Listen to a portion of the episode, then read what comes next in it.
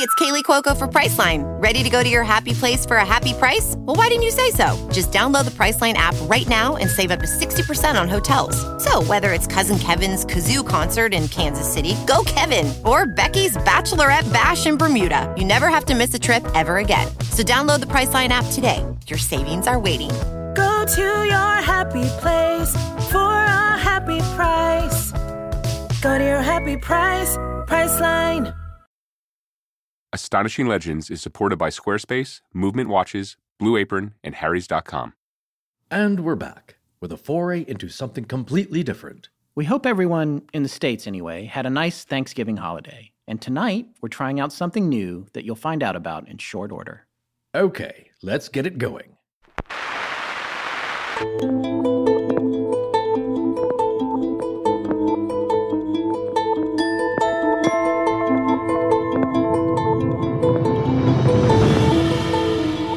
Welcome back to Astonishing Legends. I'm Scott Philbrook, and this is Forrest Burgess. The internet is the first thing that humanity has built that humanity doesn't understand. The largest experiment in anarchy that we have ever had. Eric Schmidt, executive chairman of Alphabet Incorporated, parent company of Google. And join us tonight for the first show that we've ever done that was actually streamed live on YouTube before it was published to our feed.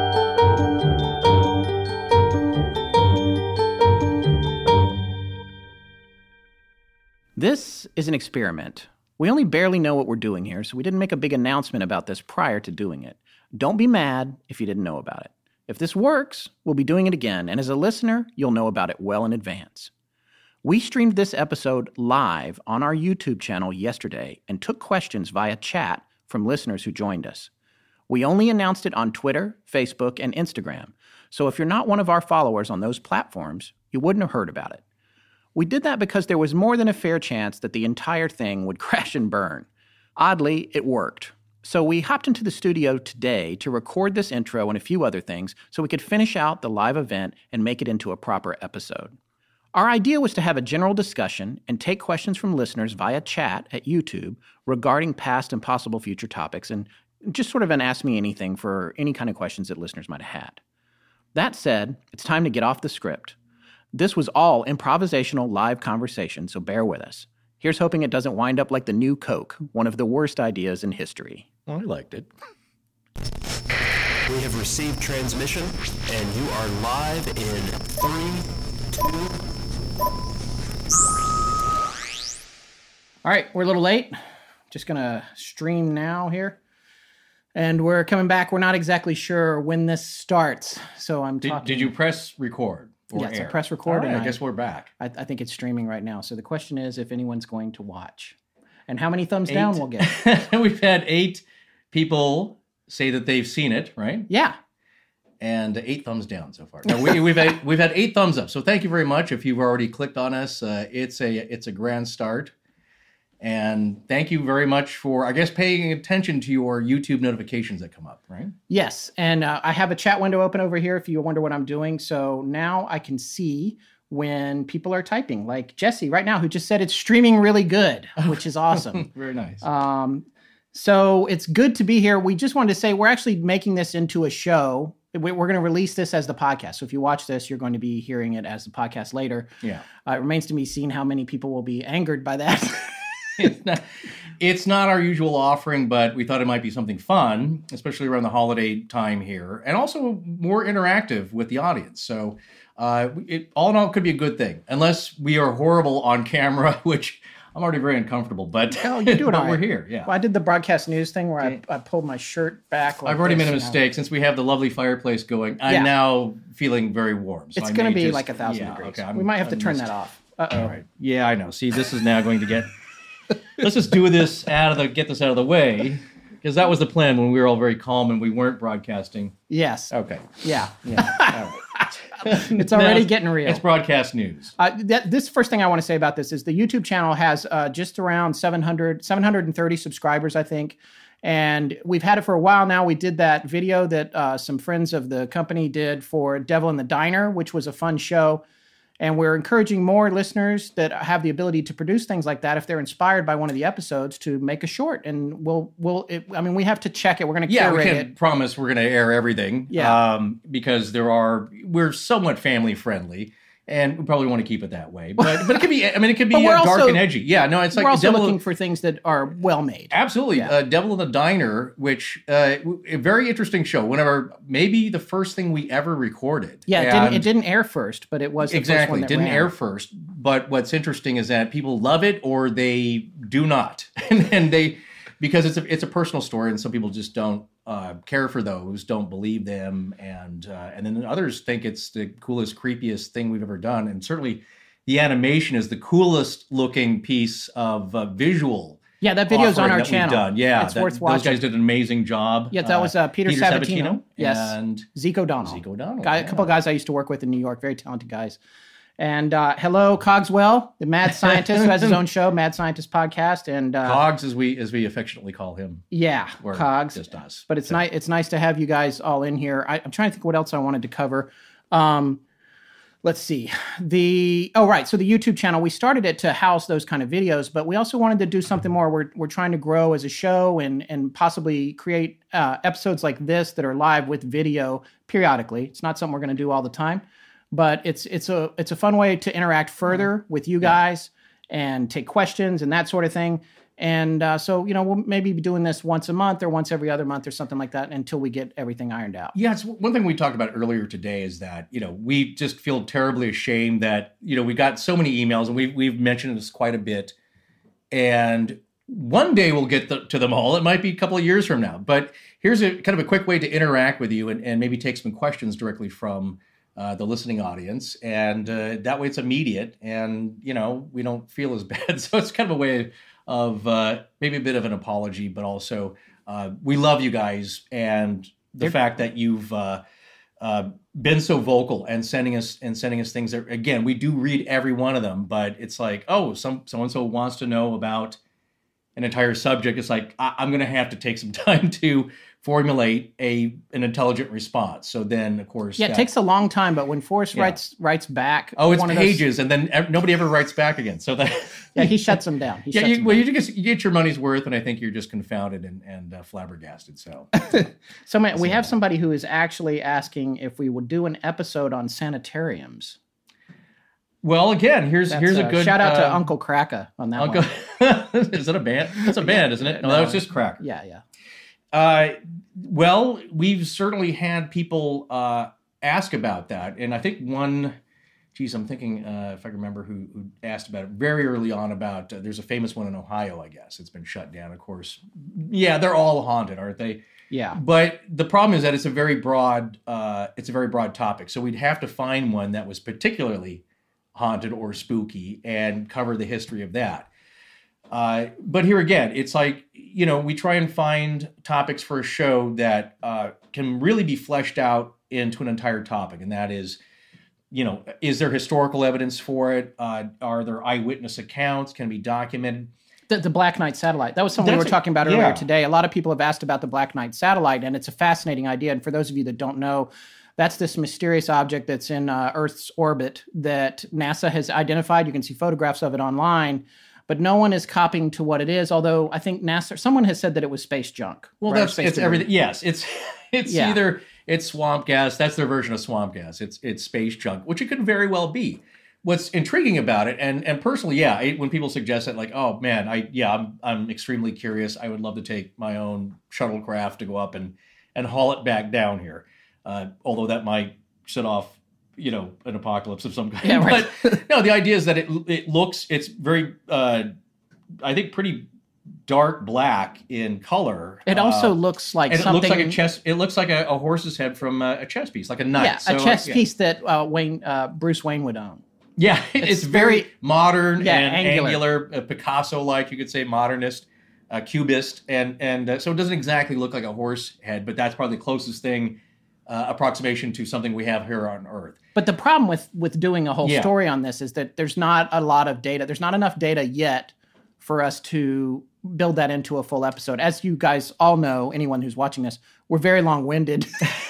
So we need we need a lot of information to to choke through on something like that. So we're we're currently we're still waiting for that Yeah. phone call from somebody who knows what the Black well, I mean, th- again, so uh, you know, here's something to consider. It's like you know, uh, not for you because please suggest anything that comes to mind. Uh, we still just love hearing about it, but for us to cover it as an entire episode, uh, even in the the briefest 90 minutes or two hours that we could do, you know, there has to be certain elements to it. So if the if there was somebody who we could interview or had written something, it's like I know exactly what it is, and this is way out and fringy but here's what it is. That's something we could we could cover. The problem with it is that it's been photographed, uh, so people know about it, but no one knows anything about it. So anything that we would talk about was purely conjecture. we've basically covered the whole thing just now. yeah, no, that's what that was one reason for bringing it up. Again, great topic, but it, it's something that would be a little hard until uh, you know maybe there's somebody who's like like Richard C. Hoagland who talks about uh, the, the dark side of the moon. Now that is something we could maybe talk about just uh, objects in near orbit or or near the uh, near the moon that are very unusual. But that's one subject where just punch that up into YouTube, Dark Side of the Moon, and Oh, yeah. you are going to get a ton of some hokey videos, and some are like, well, that looks pretty good if that's special effects. Yeah. But there's a lot to talk about, and certainly there's ex NASA, you know, uh, astronauts. Edgar Mitchell, Yes. uh, talks about just what might be there. There are uh, remote viewers. I just heard one, and I, I can't remember her name at the moment, who uh, was on Coast to Coast being interviewed. Don't want to It's get just too a few weeks ago, right? Uh, about a month ago, Yeah, yeah. yeah. I was I was driving home after a very late night. We were doing our session, and and it was a driveway moment where I had to hear the conclusions, which they say for last. And this person is a very high level former government, I believe, uh, runs her own organization for remote viewing and for training people. Uh, but her conclusions of what's on the moon and what's on Mars, mind blowing. So Right. you know, no, it's uh, right up there. It's kind of it's right up there with a little bit with what we were talking about with the Yeah. Mothman and and um, Woody Derenberger's stories. Right. It's like they start to get so fantastical that they either way, way, way have to be possibly true, or this peop these people are completely out of their minds. Well, here's the here, yeah. Well, here's the other thing. It's you know for those of you that put stock into somebody's title, here's somebody that works has worked on government levels and and in military capacities. I believe is now a private citizen who again is running her own organization, but very high level and has, and is working with with former military remote viewers, and they've all come up with similar conclusions. So again, it's not somebody who's you know not to not to take anything away from good old Woody, Yeah. uh, you know, but it's not just somebody driving home from work who saw something strange. yeah, These are people that that's their conclusions, and and again, I it's it's something I want to give too much away, but if you if you have access to Coast to Coast or you're a member, you have to be a member. That's the one I think a difficult part. oh yeah, that. they're not. Well, they have the radio show. they have the radio show. It's an but it- AM radio Yeah, but I think to dig up in the archives or past shows, Oh right, right, right, you might have to uh, right. to Because subscribe. it's not on demand. Yeah, uh, well, no, and I don't think it's very much pirated, so it'd be Yeah. hard. To, it'd be hard to find, but it was wild. So again, that's something in that area where we could say like, okay, topic, dark side of the moon. It's very rich. There's videos we could point to. The only thing we could point to, Black Knight satellite, is some photos, which are very intriguing. But like, maybe it is a giant crumpled up ball of black foil. I don't, you know, who knows? All right, let's Yeah. talk. Let, I want to take a look at some of these questions. So many people are. Oh, really? We're Right. getting, yeah, uh, we're getting getting a a ton of information here, and I just want to take a quick look. What else we get? Somebody, uh, we're awkward. Thank you, Jesse. Uh, she says, or We're- we're she- awkward? She or he says that's funny. I think it's a yeah, Jesse. okay. Uh, and then, Wow, but- you should see what gets edited out of the out of the uh, audio program. yeah, So- you're about. We're about to find out whether or not we can do. But there was some question here I wanted to say. Um, really enjoying the shows. Look forward to what blah blah blah. Somebody asked, "Oh, any personal stories anytime soon?" You know, it's funny with the personal stories. It's odd. We get more pushback on those. We don't get a lot of complaints, and and I feel very fortunate about Yeah. that because considering how easy it is to be a troll these days, especially if you have social media presence, right. Um, we, we're not getting a ton of of negative feedback. Although there are some reviews that I want to read before we go off the air today. There's a few gems. Yeah, but uh, the some people don't seem to care for them. Uh, they're just oh, it's just these guys talking to their friends. I you know I personally I try to pick ones that I think are Yeah. intriguing. Well- uh, and obviously, after a while, you do run through your friends you've, you've gone through, or you've. But there's some people that we haven't approached yet. Uh, right. No, no. have There's and- there there are some uh, stories of people that we know personally that we haven't tapped. And again, because it has to be more than just kind of a one-off incident. There has to be something more to it that we believe. You know, again, it flushes it out as a story. Uh, now, yeah, some of our earliest complaints, I think, were like, well, yeah, these guys just tell weird stories of you know of their friends. Well, when we started out, there was a lot more of that. And there was more of that, and yeah. and so what? But you know, again, everything's even. Everybody's got an opinion on what they like or don't like, and they're very willing to share that with you. So what we've seen is that you know people like who just love personal stories because it's, it's a personal connection. It's somebody. It's not just a story that's been that we found on the internet and there's articles about it, and we've culled a bunch of information together. Uh, people make a real human connection to these types of personal stories, and I would say out of most of uh, or what takes place mostly are people telling us their own personal stories that they did not want to share before because they thought that they were the only ones and they thought that they would be seen as as crazy? And and you know as we found sometimes relatives your closest relatives if you go around telling them these kinds of things uh, don't seem to call as often after that. So it's a very personal thing and, and some people really love those. And then again scott said you know as scott said there are the people who are like who who cares? Uh, this is just somebody's weird story. It sounds like they made it up and they want the attention. So it depends on where you're coming from Ray Vega asks, "Is there anything too frightening for you guys to cover?" I think Not you're, for me. Yeah, you're Yes he's braver Scott. than I am. it's and for somebody who doesn't and this is what's interesting is that um uh, I, I I'll, I'll relate a personal story about uh, with somebody I work I, and they're not going to listen to this but they actually I told them to so they, they might but it, it's it's how you view it personally um strange things the paranormal in general he, and for Scott he's uh again this is why we're doing this is that he's he's got a very inquisitive mind uh, he's a research-based guy. He loves checking, you know, everything that every venture that he goes into.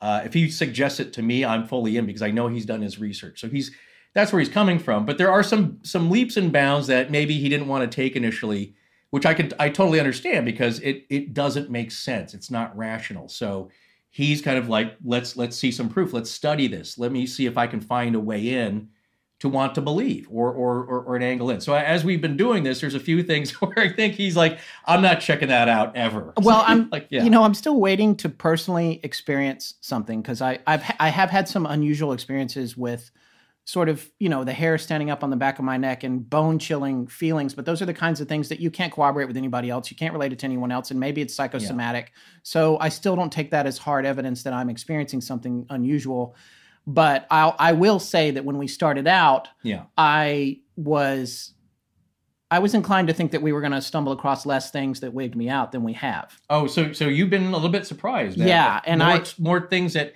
actually that you didn't know about the story or that Well, I mean, for instance, Greyfriars Kirkyard, which Yeah. I always joked about, and you know that was back when we were doing way too many sound effects. probably a effects. year or two. well, that, But- no, well, we we It timed them, we timed them better, and yes, it's, that's that's the kind of story that um, I would say more people than not seem to enjoy the kind of the, the spooky ambiance because it is a little bit of radio theater. you Well, yeah. for me, the priest that went there yeah, and in an attempt to exorcise the Black Mausoleum, who was I I can't remember now because we did that story so long ago, but I think he was in Colin. his I think his first name's Colin. yeah he was in his forties maybe. No, he was in his uh, early 50s. sixties. Oh, so he was older. I'm sorry, not to dismiss what happened to him. No. but essentially, he went there, and six months later, he was dead. He had been in good health prior Maybe a to month. that. Yeah, Yeah, yeah. God, it's- been so long For- since. yeah, since For me, whether. I believe or not, I don't particularly want to go to a place where something might get attached to me. is, why risk it? Yeah, Yeah. You know, why why I go can- there and poke the bear? I will The- watch you with the binoculars. Like, well, it's uh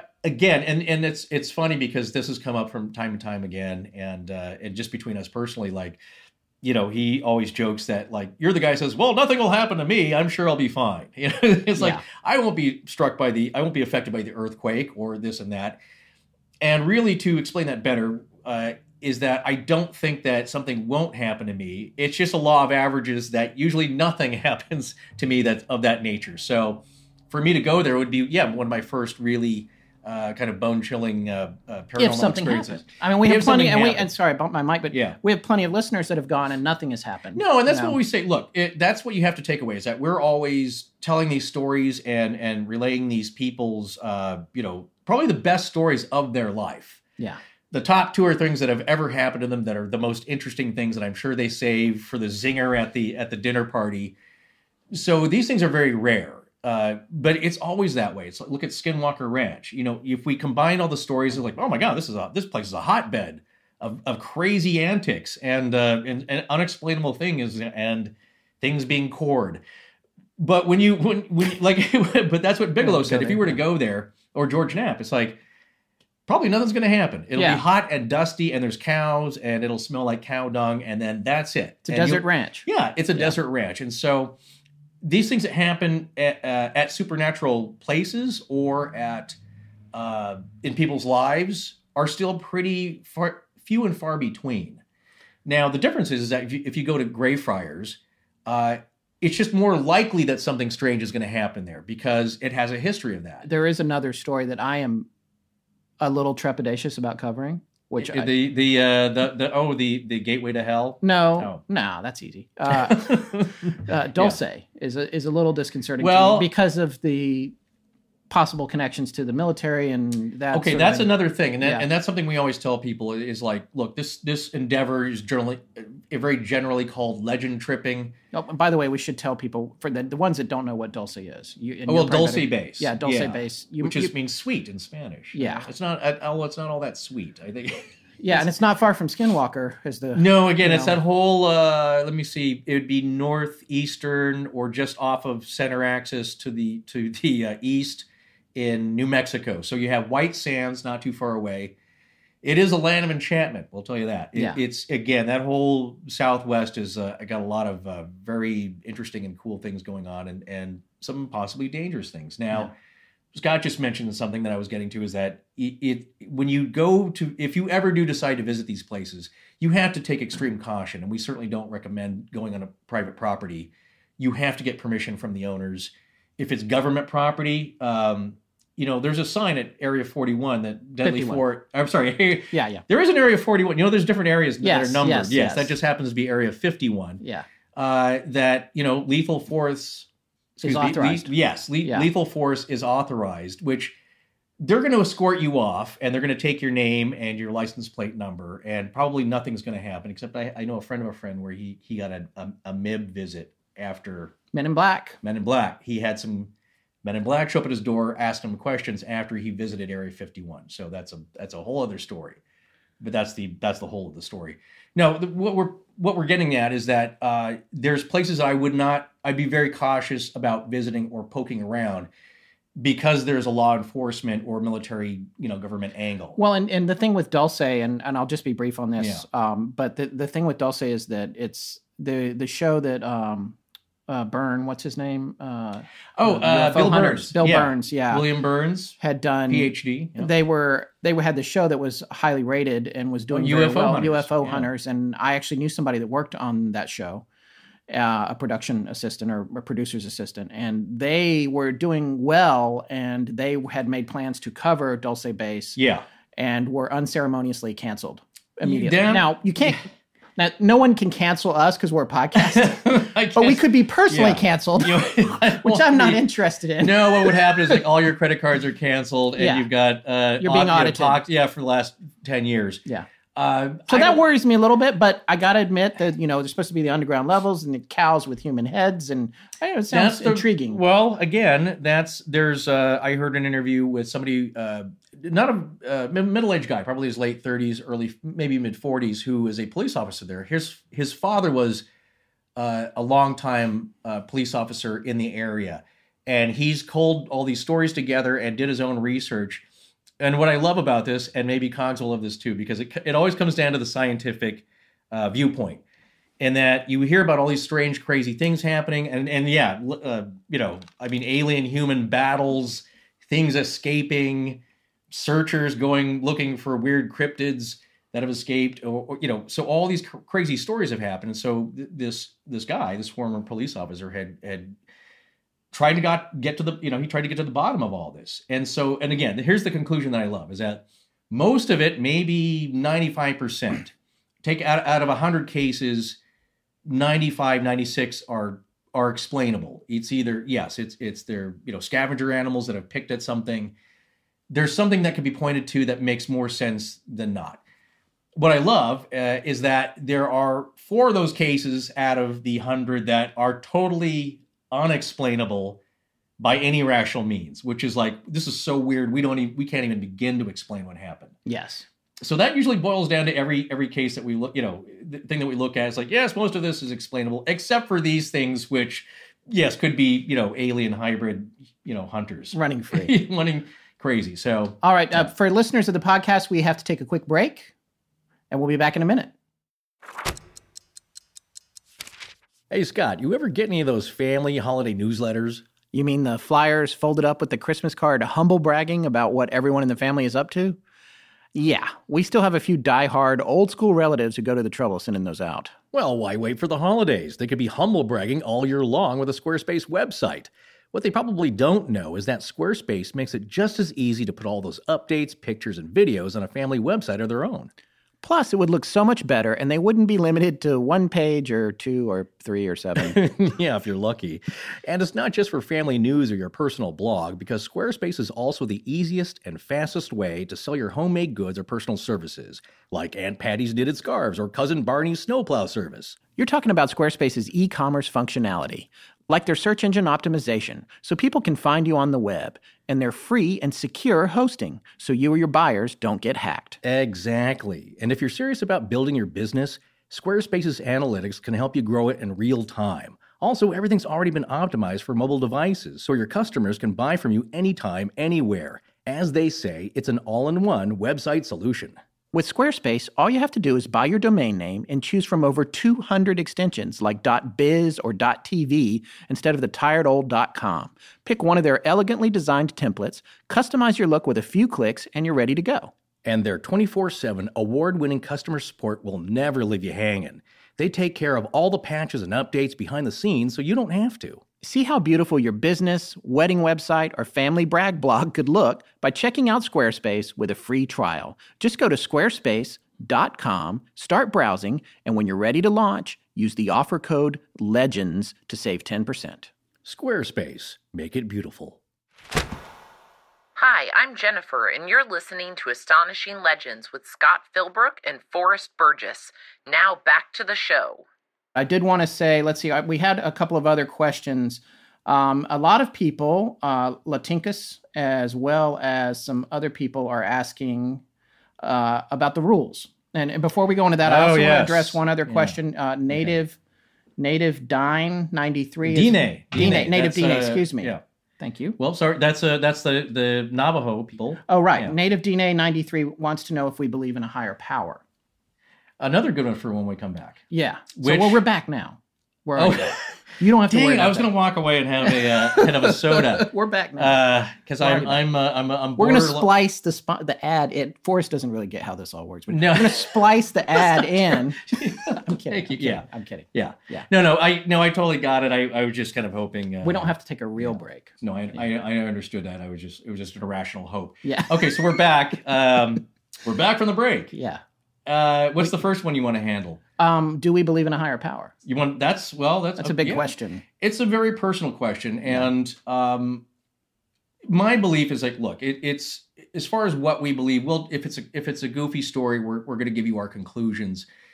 If it's something very personal, um, I don't mind. I don't mind sharing that, but I believe that our and this was my prediction before we started this is that Scott's viewpoint on everything would change slightly because I knew the path that we're going to head down. And I knew the questions that would be coming up. And because, again, it makes you question your own beliefs. And that's the thing, that's the one thing that makes people the angriest, but Yeah. also the most inspired, uh, the, the most interactive with us. Because when it comes down to personal belief, that's everything. And, People and, do know, get mad. They get real mad. They get about if, mad. If we, if we cover That's- something that they don't personally believe, um, that's when we get we can get some vitriolic feedback. Yeah, you know? and and you know, look, some of it is that I don't think. Yes, they're they're directing it towards us or our subject that we've interviewed, or the you know the person telling their story. But what I believe deep down is it. Part of it is that the other part is that they are now questioning their own beliefs subconsciously, because again, it, it all depends. Like, what would you? They always say this. What would you do if your best friend that you've known since childhood? told you a crazy story, like some of the ones that we've heard, whether it's Dr. Ferber's story, uh, uh, Are We Ever Alone? Or it's, and again, the one that hits close to home for me is the Sludge Entity series. And somebody tells you this, like, what what do you say? Like, well, I know this guy's not crazy. I've known him since, since childhood, but he didn't know what he was seeing. Okay, that's one way to, to, to handle that. What if he what if you believe that he did see something strange? Then what does that say? Is it are these things possible? What do you now believe? You know, and and and because the people that these things happen to will tell you one thing. It's like with the devil in the diner. We've had a couple of comments like, "Well, that what that's a stupid story. She just saw somebody weird at a diner in New York and middle of the night. You know, you're going to see somebody strange. That doesn't make you know that's not a story." You, well, you weren't there experiencing that, and the fact that two separate people Well, yeah, and again, you're talking about knowing somebody personally. I've, Yeah. I've known Paula Pell for, uh, I guess, going on 12 years now. Yeah. She is street savvy. You, you don't live in New York City for dozens of years and not get to know when somebody is dangerous or not dangerous or different. Your instinct just gets really at a higher level when Yeah. you're living with people like that. In other cities in, in the United States, anyway, you spend all your time in the car or out in the country by yourself or whatever. But in New York, you are down in it all the time, and you Yeah. get you do develop a higher, a heightened sense of awareness. And I It's- trusted yeah. her judgment in that story. Absolutely. And it's also her job to study character and Yeah. write about it. So she's paying a lot more attention than the average person. And in the legal sense, they would call it a, a trained observer. Yeah, So anyway, getting getting back to that, it's like the the way that she described it, and, and I and I do believe her every every word of it, and, and also what her friend experienced is that it's so it's it's such a soul shaking experience that you can't properly relay that to somebody. You can't make them feel that. And you could say like, well, that's just your nervous system reacting, but for two people to do it at the same time, again, that opens up a, a, a very interesting question. Now, getting back to the, the, the main point is that um, you don't we say this all the time you don't know really i i believe what you believe until you experience something like that that makes you question your that beliefs. changes your whole belief. changes you know, your whole atheists and foxholes thing, and and that's the thing. I I will say I know that we have a lot of atheists that listen to the show, and I know that we have people of faith, all different faiths that listen to the show. Yeah. Um. I I don't. I don't think it's upon us to necessarily share our personal views, so I'm not putting you on the spot to do that. But I will just say that Yeah. I am not an atheist. I have described myself in the past as agnostic. he's again he's quite he's open-minded. he's- yeah he's looking uh I believe in the force. yeah kind of like I sort of I sort of trend towards I think a Buddhist philosophy overall, right. energy, positives and negatives, and the universe balancing itself out, which is something that our show has actually further entrenched for me. Regardless of the the wrapper that you put on it as a belief system, I do feel like there is a scale that is self correcting. So there you go, kind of Yeah. a, a universal force. Yeah. A a uh, it's so he's heading that way, and he's you know what I'm saying like. and uh, by the by the way, my sister. I'm sorry, Yeah, I have yeah. to interrupt Oh, because sure. that's what I do. Um, by my sister-in-law and her husband are both uh, ordained Methodist ministers, and he has a doctorate in theology. And I've had lots of deep discussions with them. and they still tolerate his crazy his Yeah, crazy thinking. yeah. Well, we're you know? hoping to have him as a guest, or Yes, you know, Dr. of Tim. as a guest on Yeah. the show at some point. But anyway, Uh, well, it's okay for for myself. Yes, I I will say again not to. Uh, and what you know what's interesting is that um, people who claim a di- different denomination, it's like then it gets down to like, wait, are they Methodist or you know are they Meth- Methodist? Okay, that that there you go. That's why they're a little crazy. yeah. So it, it gets down to um, tribalism in, a way, and, and just kind of compartmentalizing what branch of faith you believe. But I, I will say yes, very generally, I do believe in a higher power, and uh, I do believe that it's uh, everything is everything. It's all kind of one thing. Everything's being controlled though by I don't know if you call it a singular consciousness, but uh, we are here for a purpose. I do believe that, and um, why this all is the way it is. Why do things seem so crazy? Why do things that happen that aren't supposed to happen seem to happen? We may never know, but those are the answers that we're looking for. So yes, uh, uh, yes. For me personally, I believe in God. So there, Well, there we go. All right. Uh, Rolando Mota, if I'm saying your name right, Rolando wants to know where you're from. well, there's, there's, you know what? All I'll say is there's clues here and there. There is a reason why, and it's become a running gag. I mean, I, I think at first, um, I can't remember how it came up. Is that uh, uh, I, don't, I don't know if Scott mentioned it in some way. generally there's some where I'm from, there is somebody that might potentially get harassed.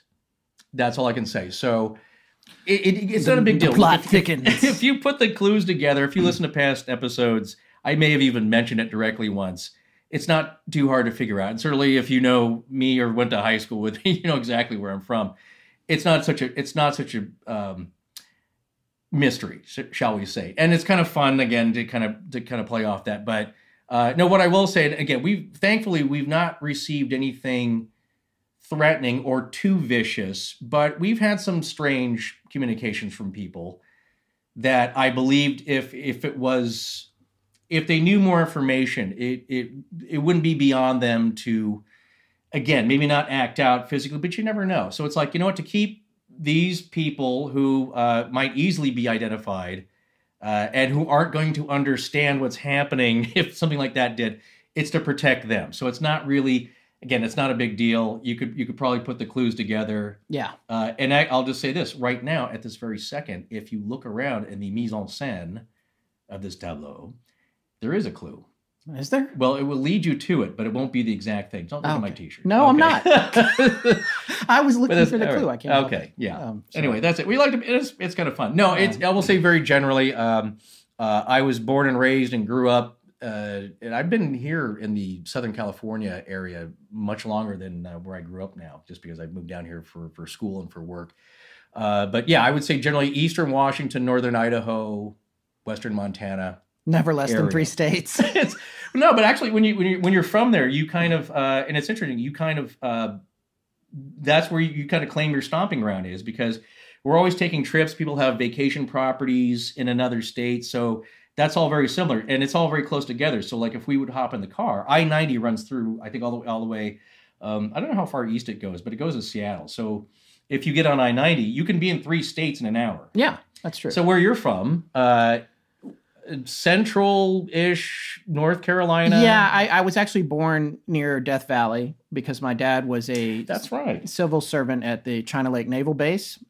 Um, and then I, uh, when I was two, I moved to Denver, and until I was nine, I lived in Denver, and then I moved to Raleigh, North Carolina, which is where I consider myself as being from. I grew up more in North Carolina, although Denver has a special place in my heart. Right. Death, Death Valley, not so much. Yeah. I love Death Valley. No, to it's cool. I, Yeah. I don't know that I'd It's want to live there. hot there. Yeah, it's, um, unless you're in an underground secure bunker. Uh, it's a, it's air- it's a cool place. It's Yeah. a very awesome. Place, no. There are very some very interesting things to check out. La Panamint City, which Uh, is something that we've talked about, which is a lost gold mine. There's a, you know, if you ever look at the um, the landscape in the desert Southwest, you see with the cliffs and the valleys, there are these slopes at the base of them. That's called an alluvial fan, which is where the erosion creates. If, you famously have seen any of the westerns with Yeah. John Wayne, or or even the, uh, um, uh, I can't remember. No, those might have been shot in Italy, Yeah. but a lot of the ones that you have been shot in uh, Monument Valley, Valley, where you see the mitten and the the skirt at the bottom of it, that's an alluvial fan. And in Death Valley, I believe it's in Death Valley proper, there is an alluvial fan that came down with there was a river and there was a town, a mining town called Panamint. And it used to be you could go off roading there, but you had to have a very sophisticated vehicle because It's really very hard. rugged. Yeah. Yeah. I mean to get into, but there is a little general store. There's a there's one guy that lives there with his dog, I think, and he's got like a little provision shop. You know. Yeah, and I, I feel like we have a listener that works in that area. Actually, now that I think about it, but I think yeah, I think you're but right. um, uh, that manages a hotel or something near there. But Panamint had all their payroll in a safe for the miners when a flash flood flooded the town and just wiped it out down the Hmm. fan into the valley, and the the safe was supposedly filled with just well, it of was hundreds I, of I believe of it was the uh, the right? Wells Fargo payroll had just come in. right. So here's the story: is that it, it was a flash flood. The other great background is uh, uh, like Bodie. Um, it was a very wild, ghost town a very wild town because you got a lot of miners with money and a lot of booze, and it's a boom town, and so a lot of things are going on. Not much law enforcement, or they couldn't really control things. I, I can't remember if it's Bodie or if it's uh, um, because these were written about by local newspapermen, Yeah. and uh, and I can't remember if it's Bodie or it could have been Panamint City, but it got so bad there were so many gunfights that they started putting boilerplate on the saloon walls because they were people were shooting through from one saloon into the next and people were getting hit that weren't even involved in the fight but the, the story is they had a they had a, a bad torrential rain which can happen in the desert uh, quick note here I don't know why, but if you are uh, a European listener and you're interested in coming out to the American West, the, the southwestern desert, that happens a lot. It's a very treacherous place. We just had people that got lost and and uh, and passed away. Yeah. You ha- you should not go in summer. You should go in winter, and you must take provisions. You have to take extra water. And Yeah, in I know case you it break sounds down. kind of silly, but Yeah. they see it as cool, and they come out here. And you don't um, realize how remote it is until you no, have if you get car stuck, trouble. yeah, if you get Yeah. stuck, it doesn't even have to be that hot. There's Yeah. a, there, there's a famous story. It was in the in the L.A. Times here, uh, where a, a famous kind of a Dutch DJ, I believe, and his German girlfriend came out to visit. They had a rental car for the day, Dodge Charger. It wasn't even that hot out. It was probably like early spring, like March, but it'll get up to, you know, 85, 95 in the day. They got the car stuck. Uh, he made it a couple of miles. He decided to get out and walk. He made it a few miles dropped dead from exhaust from heat exhaustion by the side of the road. She went after him a few hours later. She made it about a mile. So nothing to fool around with. Anyway, so but getting back to the story, that yeah, and you can get caught in a flash flood uh, if it starts to look like bad weather. And this is what happens in the desert. It just starts uh, pouring rain. As it was described, there was a maybe a, a 15 to 20 foot wall of water that come down the ravine, Yeah. took everything with it. Flash And- floods, yeah. and that's another thing when you're out there, you don't realize how dangerous they are because the the rain. You can be crossing a dry gulch.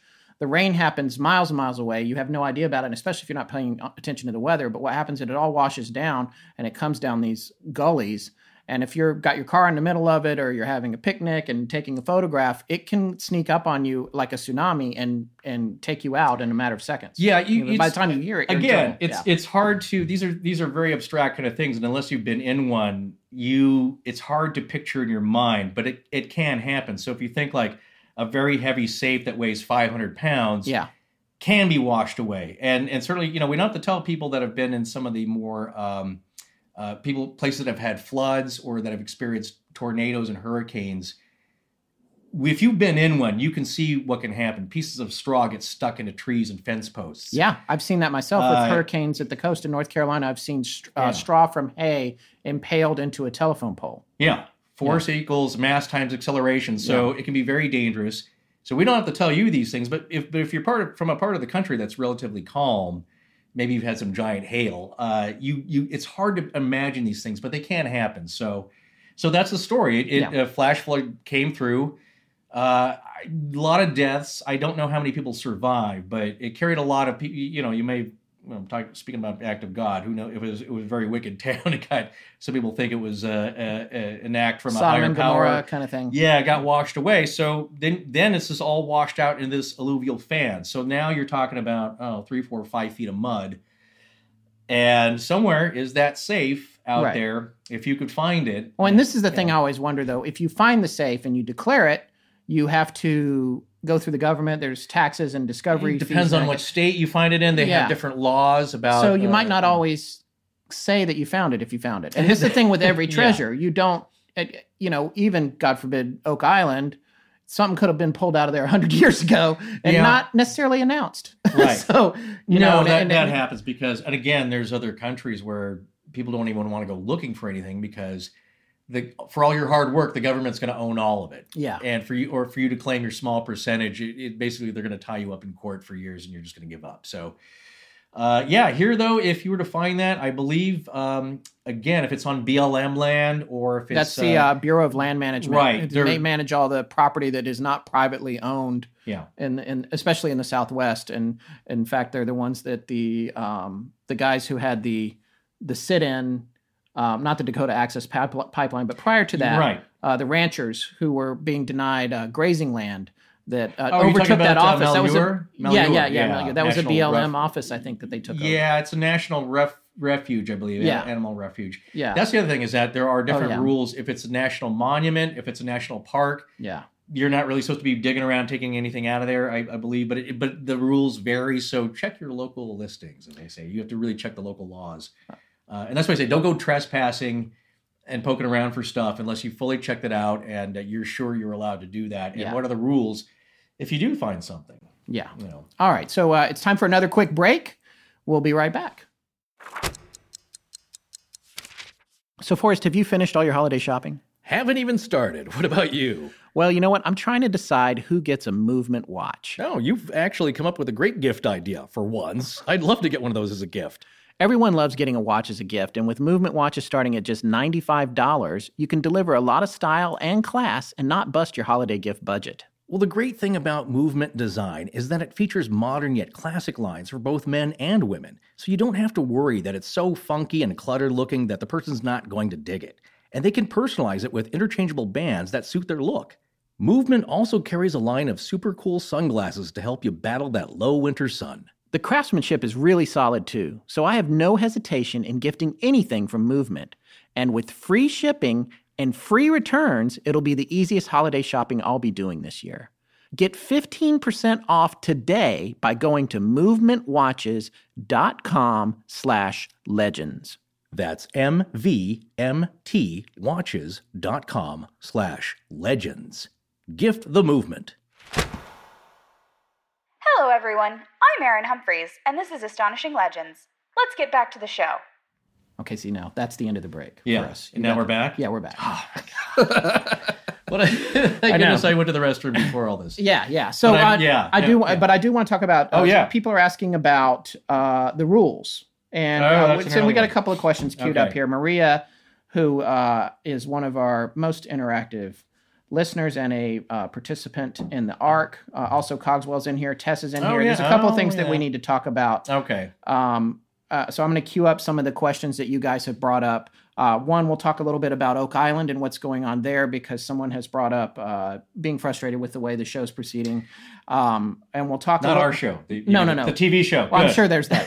There's that. Um, they gave up after part four point Right. A. Four A, four B. After the we just did a five parter and we snuck it under the radar as four A and four B. Yeah. Was that the longest? I think it is the longest we've ever done. Well, yeah, But yeah. you know, we had things to say. We, that's the thing. We get to say what we want. Um, but what I did want to talk about was um, we'll talk about that. Well, let's talk about the rules a little bit. Okay. Uh, people are asking about that, and let's also talk about. Um, uh, people are asking about the Somerton man, the recent announcement. That's a pretty Mm. quick and easy one. Yeah. Uh, that announcement, uh, like a lot of announcements, was not the one that just happened. Was not necessarily new information. Um, know, you're t- TSM here. Somerton yeah, Man? the Somerton man story. it- You know, we thought it was going to be big news, or a lot of people did. I actually personally didn't think it would be. It's kind of like the Amelia Earhart one that just happened. That was not a big announcement either. Uh, No, I mean, it, look, it, it, it filled uh, Somerton Man. Uh, it was the DNA findings, right? The uh, and who was the um? Uh, she's fantastic. I think she's a DNA genealogical. oh yeah, I can't remember her name. We're in touch She- with her actually. Yeah, so I I uh, right. We now. we had contacted her, uh, and this is before she, I believe, this announcement came out. But that's something that she was working on.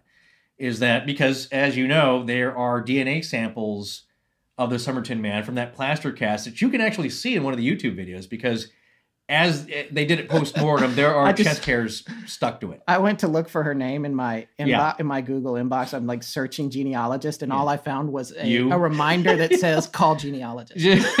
That's Doesn't very have her name. Yeah. Um, I can't remember her name, but Okay. she she has a business that uh, specializes in finding people and and for people who are uh, trying to find uh, de- deceased relatives or make Yeah. connections. That's what she right. does. She's she kind of a gene- genealogical detective. yeah, and she Um, had said that she had future stories she wanted to talk to us about, but she had to wait until they broke, and she was able to tell the loved ones first. Yeah, So I actually right. going to reach back out to her, but That's the thing. There's there's still possible relatives of his. Yeah. I think believe I believe though that with uh, the discovery of the DNA analysis that she was able to pinpoint that his he and his ancestry came from the Virginia. Nor- Virginia, but Yeah. but along the northeastern seaboard. yes, Right. Yeah, not not too far from where the Kakowskis grew up, actually. Oh, that's right. Yeah, and that's right, um, yeah. the uh, there was a connection to Thomas Jefferson, a genetic connection to Thomas Jefferson. But this was all information that was already known, and if you listen to our series, we talked about it. So Yeah. she wasn't divulging anything new there. I do think she's working on new information that hasn't been released yet. I think what happened was she went on the road and was expected to speak somewhere, and she spoke about something that was maybe not widely known, but if you're a listener to our show, you already knew it. And the same thing, and this is the same thing. I want to say this exact same thing with Amelia Earhart and the the bones on Nikumaroro, Right. which is where TIGHAR is currently researching. And eh, for us, you know, history will prove us one way or the other, I guess, on this. But Oh, I'm right about that one. uh, Saipan, are you coming down on Saipan? No, I'm, yeah, that Yeah. that she was taken uh, prisoner by yeah, the Japanese. that's that's what I think too. Um, we're reasonably certain that that that that is, you know, there may be some mystery as to what happened prior to her getting to Saipan. well, how she got off course, how that happened was she did she get riddled with bullets, you know, did Mm-hmm. uh, you know, and that's what forced her to either go off course or land right. Where she where they weren't her and Fred Noonan weren't planning. Uh, what how that happened, but from our perspective, and and just again, I put a lot of stock into. Uh, I was eyewitness accounts of people that seemed kind of rational and sane, and and of course people came and you know uh, had, had emailed us and said, well maybe these you know these old uh, Marines and sailors didn't know what they were looking at, or they're just you know they're bragging, you know. And I can tell you from personal experience, World War II was such a horrific event that uh, when my grandfather told me stories like. You just feel it like he's not joking. This is not. I mean, he told you a lot of humorous things that went on too, but uh, the more horrific things they didn't talk about because there's some things that they they just didn't want to relive and they didn't want anybody else to have to experience that. But something like this, when they told you, it's like I believe there are kernels of truth there. That plus the over 200 reports of local Saipanese, Yeah, the witnesses. the witnesses who didn't even that- yeah, didn't even have a word in their dialect for Yeah. lie for lie. yeah, yeah, a white woman and a white man, Yeah. were taken prisoner by the Japanese. Yeah. So that's So, but still, yeah. what, what happens is uh, Ric Gillespie, who heads up TIGHAR, who I still have a tremendous amount of respect for, because Sure, I'm not yeah. convinced that what he's doing is necessarily nefarious or whatever. I think he's just barking up the wrong tree. And the other thing that happens is when he needs to go out to that island and, and take a trip, it costs several hundred thousand dollars.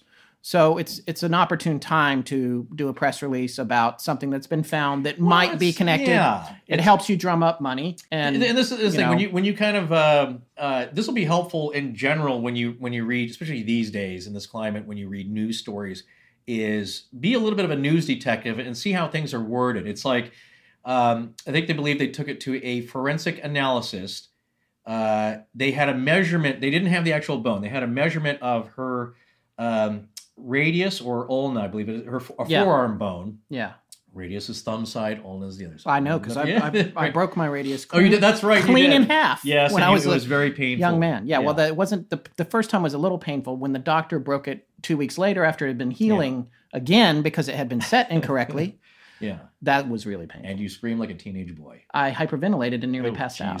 that sounds like my dental trip yesterday. Yeah, Uh, we digress. Another story. uh, no, so but listen to the way it's, it's phrased. Is that they they took the measurement and then uh, this is what I love. And, and again, this is the one article that I read that uh, about the um, about the new discovery, the findings. So they took it to a, a the measurement uh, and a forensic analysis. An, anal, That's right. analyst, excuse me, Oh, forensic, forensic, analyst, analyst. Okay. took a, a photo where he could see a partially exposed forearm of Amelia and did a calculation that way. So it's an educated guess. It's not like they had a bone like, well, no, no, that looks, yeah, that all, Yeah, that this all might lines be- up. But the problem is, and I think we covered this when we did the show, when we did the series, and it's been a while. And as you can possibly imagine now, we've done 50 plus episodes, and we are collecting a huge amount of data about stories like this. And Yeah. sometimes the details get fuzzy after a while.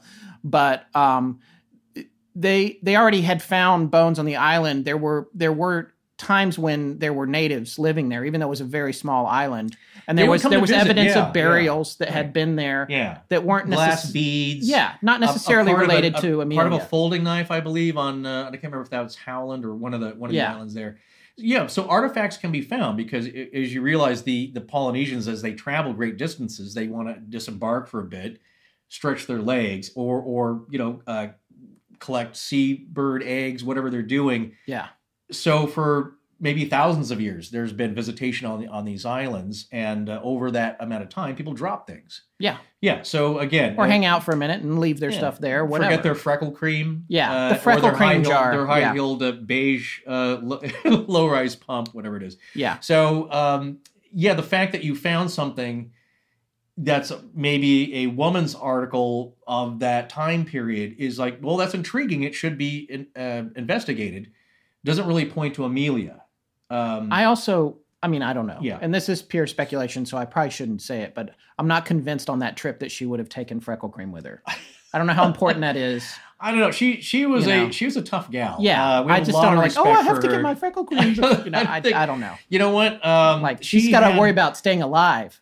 she had a sinus sinus drainage tube. Yep. I think coming out of her head or, Yeah. or her sinuses. Um, the bathroom is not much of a bathroom at all. no, they had to crawl over gas tanks, gas tanks to get to, it the back on the on the Um, Electra 10E. I don't think she was really worried about all that. Like, No, she's oh, gonna crawl Noonan's back there. see me not very well made up today. I, Yeah. yeah, again, Uh, she she's a, a tough pioneer woman. Yeah. Um, so she is not. Uh, again, maybe maybe she you know she does get photographed when she lands places, and and there's going to be newsreel footage, but maybe not such a big deal. But like, how did that get there? That could be a very interesting story, or nothing at all. Like, Yeah. you know, somebody dropped it. Yeah. you know, like, uh, But it's not yeah. it's not hardcore proof, and No, that's but the that thing was a- to okay, remember. s- but yeah. the, and here's the other thing: Saipan, we may never find anything because the story is that when they did, when the government did conclude that she had been held prisoner there and possibly executed there, they sent a, a mop-up team, and th- theoretically, she could have, she and Fred both may have been dug up and moved and disappeared yeah, permanently. boy, you don't you don't know that that Yeah. could be you know and the plane was that, you know. supposedly burned, or you know, and it- strafed and and, and there was a director. Yeah, the director was looking for the one documentary director was Yeah. looking for it, and I don't think he found anything on his first incursion into the field looking for remains. But right. uh, it may be that this is one of those things we'll never know unless some you know freedom of information act or something later or after a certain number of years they say hey you know what she was because she had said that she there were spy cameras in the belly of her plane that she may or may not have known about. or they, excuse me they were in there but they, there was a There- gentleman who said he installed Navy them Corps, yes, a, a uh, who said that he, he did install those on the plane. Now I could see this. If you get captured by the Japanese at that at that time period, well, they're going to hold you for questioning because again, white woman, white man, what are you doing out here? That's very unusual. Once they find the cameras on board, now the story has changed. You are now a spy, and they don't take kindly to that. yeah Um, actually, any nobody does. No, no. yeah, that's still United frowned States- upon spying is frowned upon and you were not held to not that they follow the Geneva Convention very closely, either the, uh, the you know the any of the Axis uh, powers. But once they found that out, it, you're free and clear to be pretty much done away with. So Yeah. I, I would say at that point they probably just held her, and it's like, look, we're we're about to get overrun here uh, by the U.S. Navy. if they find out we've had her these couple of years Yeah, it's not good right. There's, it's a no-win situation It doesn't look good for anybody. And Yeah. and again, if she's found alive, it's like, wait, how did you get there? Well, the Navy put me up to this. It's yeah, like, and then on top of that, yeah. she that would imply that she was abandoned. Not imply, but it, Yeah. would, it would prove that she had been abandoned by the U.S. government. Well, they put her on a on a trip on a perilous trip. She's America's sweetheart. You know, you got to remember at this time, she's in all the papers. She's in all the newsreels. Uh, everyone's rooting for her, and you you put her on this mission, didn't tell her about it, and then she gets captured. That doesn't look great. So again, it's just better if it all just kind of goes away and remains a mystery. So yeah, but but getting back to that the, that recent discovery, that am I right? That was the uh, the big claim is that they had found a, a bone fragment that may have been hers. Wasn't yeah, that wasn't that yeah, the, the, that was the, thing? claim. Yeah, and it was something that I think they'd had for a long time, just like with the piece of the Electra-10E that they said they had that was part of her plane, but was yeah. Oh, the hatch. under yeah, Yeah. but under analysis, is it was uh, shown. Other engineers said no, that's not Right. it's not from an Electra-10E. So it's it's a little dicey. So that that's that. Anytime you see a new announcement about something, you got to take that with a grain of Yeah. with a grain of salt. But uh, Certainly report on it. We want to, you know. Yeah, we, we'd love to hear about yeah, it. we love Yeah. to hear the, uh, you know, uh, from a news standpoint. I love to hear any kind of updates at all. but if you see the word solved in the headline, Mystery. that's so- your first red flag. in all caps. Yeah, Yeah. it's uh, it's uh, in a very general sense clickbait. Yeah, for everything. So yeah, and and again, now what's funny is that you're seeing um, journalism take a cue from internet stories and adopting some of the phraseology that you're seeing, you know, that was relegated to uh, crap on the internet. So yeah, yeah. So it's again, uh, mystery solved, or uh, you won't believe this, or who looks like this now. Right. It's, you know, so it's all these. You'll see these trends kind of come up in- uh, again and again, and um, and uh, again, do your own detective work. Read the read read the article and look for keywords. It's it's like again, it was like a uh, a fragment of the bone that uh, again, you know, and and also and also too. also too the bone. No, there was nothing. Def- if you look at it, there was nothing definitive. And it's, and what I love though is that it was compared to a photograph where a partial arm, a forearm was. It's like they didn't even see the full forearm. Yeah. And the guy's going, well, all right, if I take the ruler millimeter wise and I line up here, it's pretty close. It's just like, is that, is, you know, and I'm sure he was, you know, give us an answer. It's like, oh, oh yeah, probably, maybe, sure, okay. You Yeah, know, that could be it. not to, right. that could be it, not definitive. So again, it's it, but again, we love these uh, stories. We're always uh, the other thing that we're always looking at is is a, ama- an amazing story that seems to drop off and you never hear the conclusion. oh yeah. And we're like, well, what happened with that? Well, no one's looking into it, or nobody wants to talk about it anymore, so it kind of goes away. But we always want to know what was the final conclusion on that. Yeah, I think what the the hallmark for that one is the hospital that where the strange smell. that was all the people, like, passed out or something? Uh, no, that was very odd. Do we have the follow up on that? I probably shouldn't have brought it up. I I don't think The woman went in, right? And people started pass. A guy Yeah, went on was- a gurney, and people started passing out. Oh no, he, Or he- something. Look, Or it, it was uh, yeah. This is very quickly. This is Yeah. oh, this is a long time ago. So I know again, this is back when people got the newspaper and you read the newspaper stories, and then you got the next one for the next day or a week later, and you looked for the follow up. Yeah, yeah. And sometimes it would have it. So no, th- this uh, young guy was brought in, I think in his twenties, and this was again a local Southern California, you know, one of the outlying burgs here, uh, Rialto or something, Diamond Bar, whatever it is. He gets brought in, and he is giving off fumes that, That- are right, that's toxic. what it was, yeah. Um, and I again, I don't want to disparage him. I don't know if he was trying to commit suicide, uh, or if he accidentally ingested some kind of uh, some kind of toxin. But basically, that's what happens. That you can get uh, a, good friend of mine, um, who's a uh, a fireman. He's a fire captain. Yes. uh, in the town where I might be from. he uh, he. he- We were talking about this, and he said, yeah, sometimes people who try to commit suicide with arsenic or something when they are when first responders show up and they get brought to the hospital that can make first responders sick or hospital staff sick because it's now coming out of your pores you're basically now a sock uh, uh, you know doused with this stuff that's giving Right. off fumes and so he said yeah you got to be careful with that sometimes you know you just you have to be aware and they want to know of course what you took so this gentleman's wheeled in i don't know they couldn't figure out what he had taken but basically hospital staff were passing out. I believe Yeah. some a, a paramedic, a paramedic or two. Now, the most compelling thing is like, sure, you know, you could say like, well, it's mass hysteria because that is a lineup um, for mass hysteria and that kind of thing, where somebody starts, I don't feel well, I don't feel well either. Like, and a fourth and a fifth person, we all don't feel well. We're all dizzy. We're all nauseous, and we have to sit down. That's kind of the breeding ground there for mass for that type of mass hysteria what the deal is with this one is that it was so noxious. I believe there's a woman who is a uh, emergency room doctor. She passed out and suffered some kind of paralysis. She was out for a while, and I don't believe has ever recovered. And I, and I believe she had to give up her medical. Uh, her she couldn't practice medicine anymore. And we don't know what happened with that. Yes, again, that's that's happened when people take ant poison, and I think they tested for all those things. And so what was mysterious is that it was and generally, yeah, it'll make you sick and maybe make you nauseous, but it was so strong that you know he was like a like a bomb. He was just yeah, people were just passing out and suffering permanent damage. So that was the interesting aspect of that. Yeah. Don't Where's the follow up? I don't. I don't know.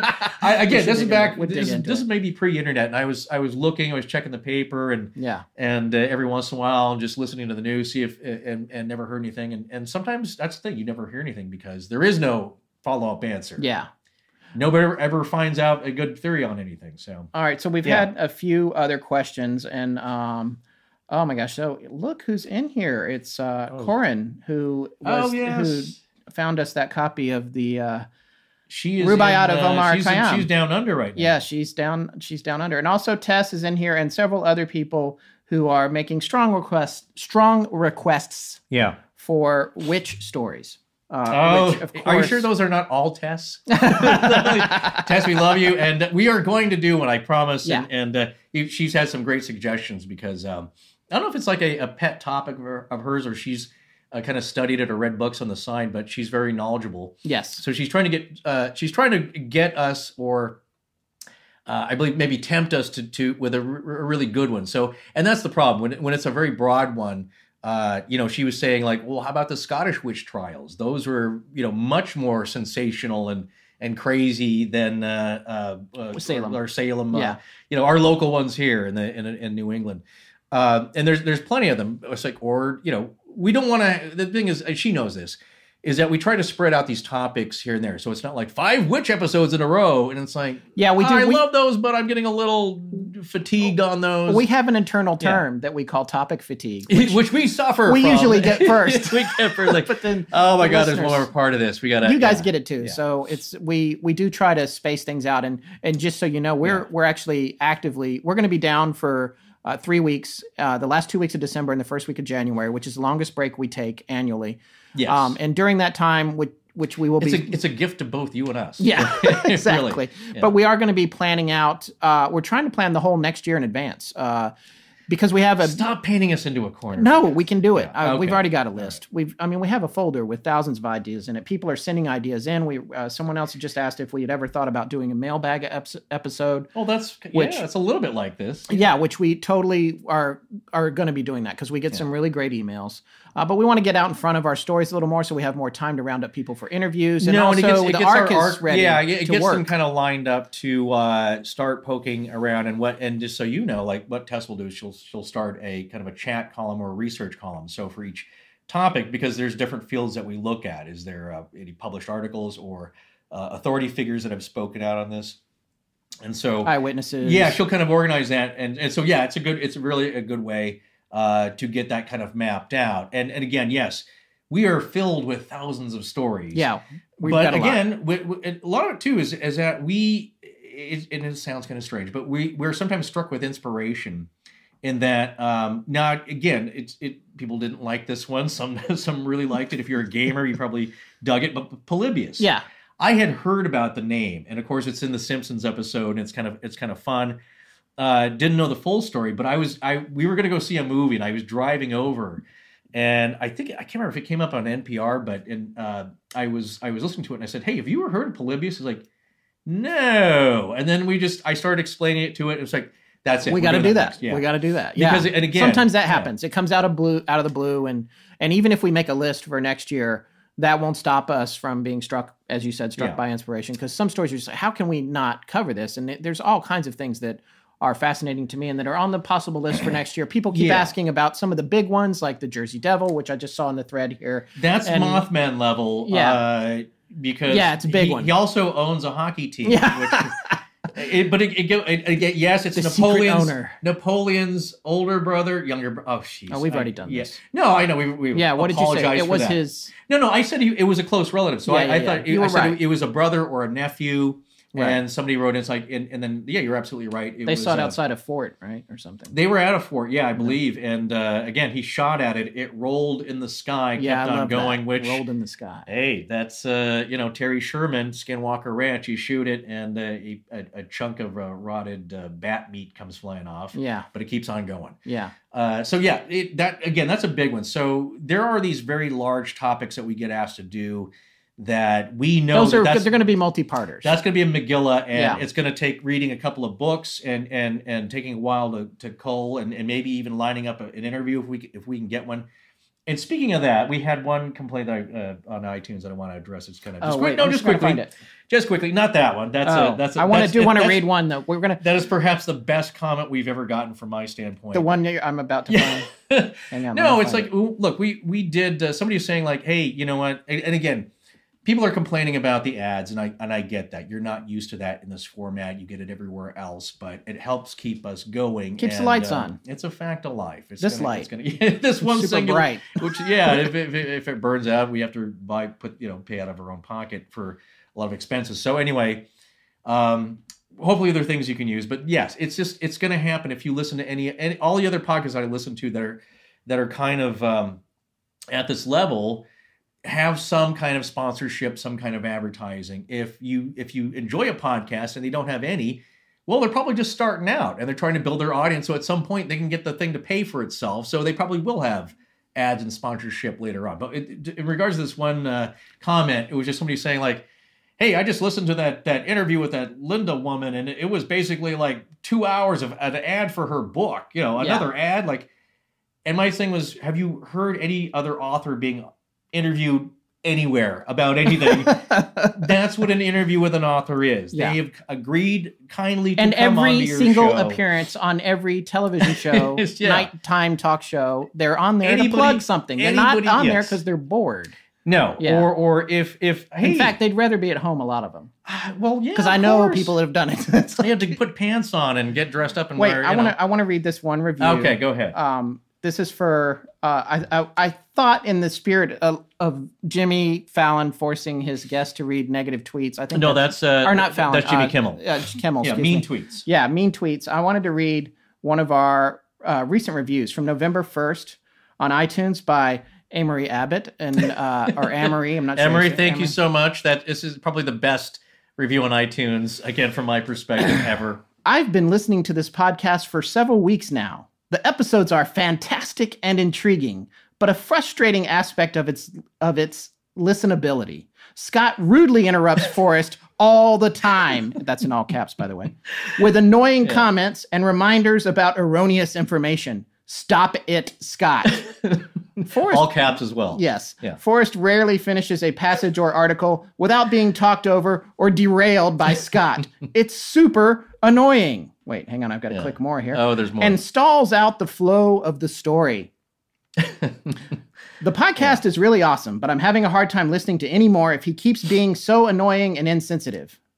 All right. So, All right. Forrest, I would just like to say I'm sorry. Oh no, that's hey. Um, we've had to certainly work this out. I think we've come a long ways. If you, what people don't realize is that again, it's it's kind of it's part of human nature. You can't blame anybody for this, but uh, Oh, thank you. You know, no. What I'm saying is like it's it's once you put a recording device in your face or in front of your mouth, and you have to speak.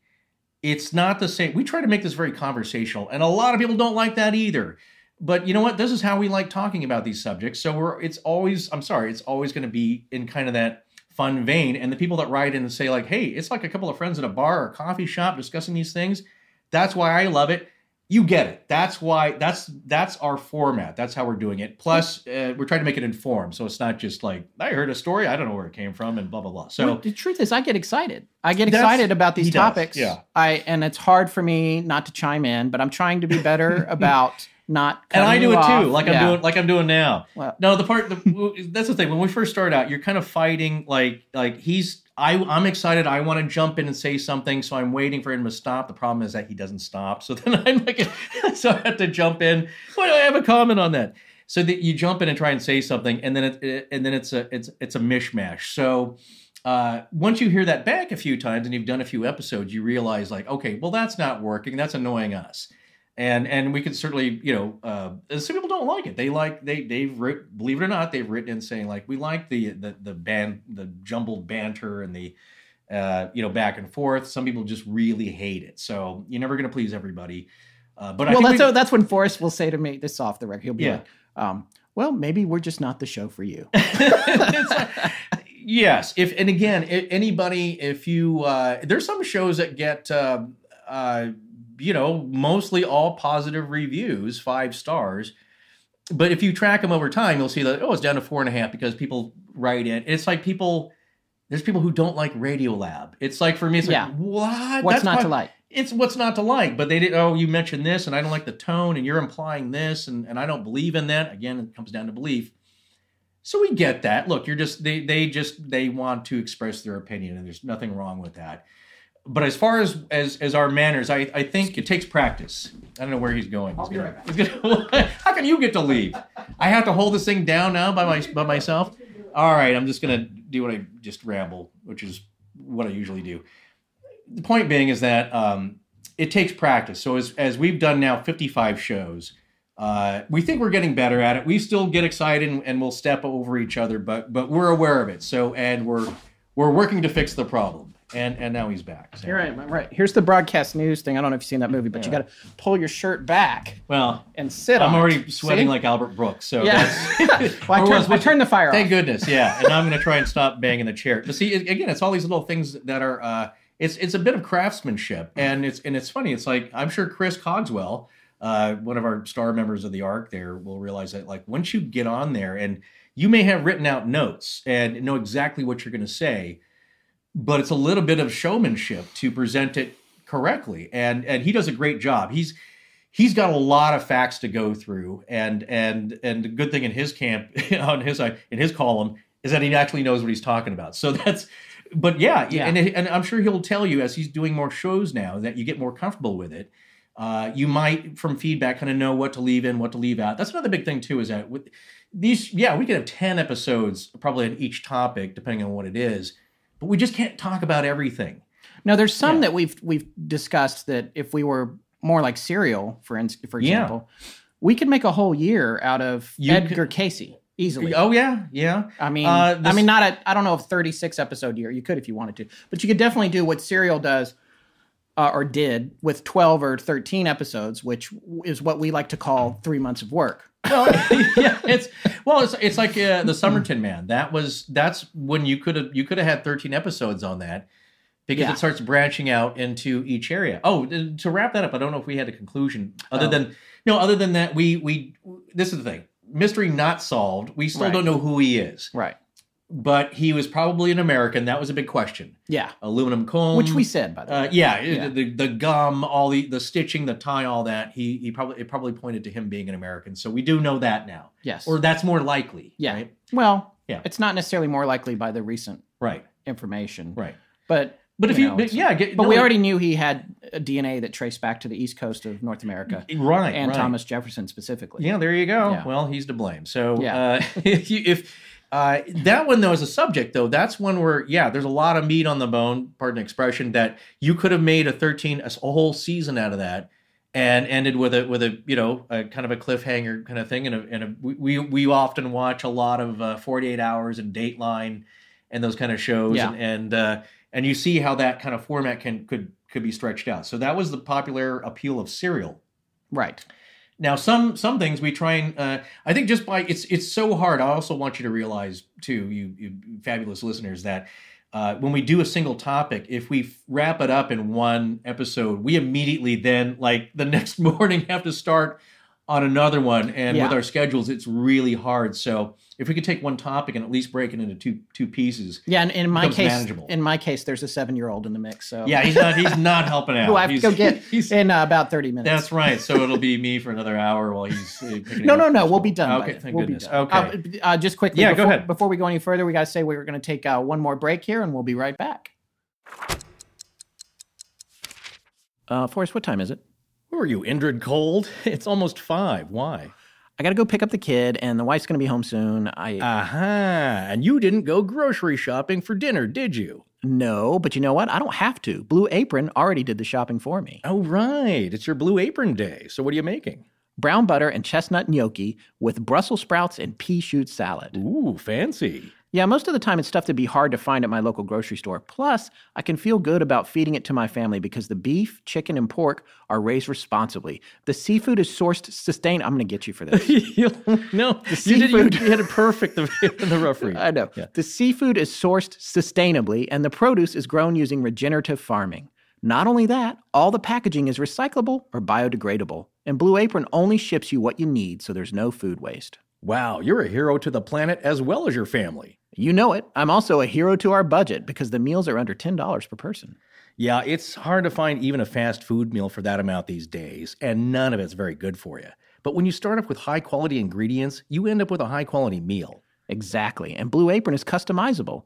We can either choose from a variety of recipes each week based on what we feel like having, or let the Blue Apron culinary team surprise us. There's several delivery options to choose from, and since there's no weekly commitment, we only get deliveries when we want them. Well, I can't think of any reason not to try it out. And Blue Apron also makes a great holiday gift. Check out this week's menu and get your first three meals free with free shipping by going to blueapron.com slash astonishing. You'll love how good it feels and tastes to create incredible home cooked meals with Blue Apron, so don't wait. That's blueapron.com slash astonishing. Blue Apron, a better way to cook. What are you doing? Are you on your phone under the table? No, go- Go, ahead, I'm listening. I'm Yeah, you say that all the time. Clearly, you haven't been listening to my witty rant. Sorry, I'm just, I'm having trouble finding the right gift for a hard to shop for person. Well, here's an idea. How about a Harry's limited edition gift set? Oh, oh okay, now I'm actually listening to you. well, check this out then. This holiday, Harry's is offering their limited edition shaving set, which comes with a midnight blue chrome razor handle, which you can get engraved with a person's initials, oh. three of Harry's German engineered five blade cartridges, a foaming shave gel that really works and smells terrific. And it all comes in a really classy looking gift box. Now you can get all of this for 30 bucks on harrys.com. You're going to pay almost that much for just a pack of 8 blades at the store, and a super smooth close shave is something everyone can use, men and women. Well, I do know that if you want to try them out yourself, Harry's offers starter sets with blades and handles starting at just 10 bucks. Or treat yourself with a gift set this holiday season. Right, but you better act fast because free shipping ends December 9th. So don't wait. And as a special offer for our fans, I've personally arranged a deal with Harry's to give you $5 off your order when you enter the code LEGENDS at checkout. You just negotiated that right now on your phone.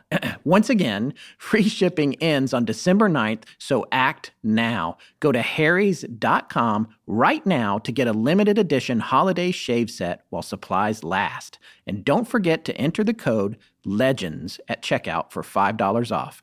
That's harrys.com, code LEGENDS. My name is Nancy Rodriguez. Scott and Forrest want to thank you for partaking in tonight's episode of Astonishing Legends. Are we doing a nice uh, flash cut? How are we, how are we coming back in? I don't know. We'll figure it out. Okay, very good. We'll leave it. We might just leave this alone for you two. yeah, I'm sure that's fine. Not Um, there, there is something else I wanted to talk about. Again, Yeah, we I have a couple come- of big questions coming up. Too. Yeah, I wanted to come back to um, the rules again. Oh, and also I want to say hey to Tim, Tim Cunahan, who's in the chat Oh, room yeah, right now. TJ, TJ. Um, he's a, he's a great friend of the show, and I actually uh, during my travels over Thanksgiving, I managed to hook up with him, and we played blackjack, uh, which was with a lot couple fun. of people and, and one remotely. Yes. via Skype. Yes. Yeah. With uh, one remotely, and we we had a great time. And he has his own show called Pints and Puzzles, uh, Yeah, which is an excellent A of podcast. If you guys want to check that out, I would say to enjoy it. It's a very unique format, and uh, I really enjoy listening to that show. And I also enjoy Tim's personality. Yeah. But um, I- Absolutely. um, so let's come back to the rules again. People have asked somebody, I would get a PDF of that. Truth is, we are thinking about trying to figure out how to maybe put that into a book, but it's it's got to be An animated VR experience is Yeah, 3D. there's a good idea. Oh, We're- we're well, cutting be- edge, right? If you could do that, that'd be very scary. we Um, don't we don't yeah. have a whole lot of what do free people time at what the do, moment. What do people but- want to know about it? Well, they wanted they saying that they want to see it written out. Then they, they would get buy a PDF. You, you want me it. to tell you what what the actual How does it work? What are the rules? What are the rules? Yeah, I mean you've got so many of them, I guess, but Oh, You know, there we go. a Oh, lot we of just, Sorry, we just had a, uh, a, a, a blip. I think our uh, our logo here in the back went out for a second. oh, did it? That's weird. Yeah, a little bit. Yeah. Okay.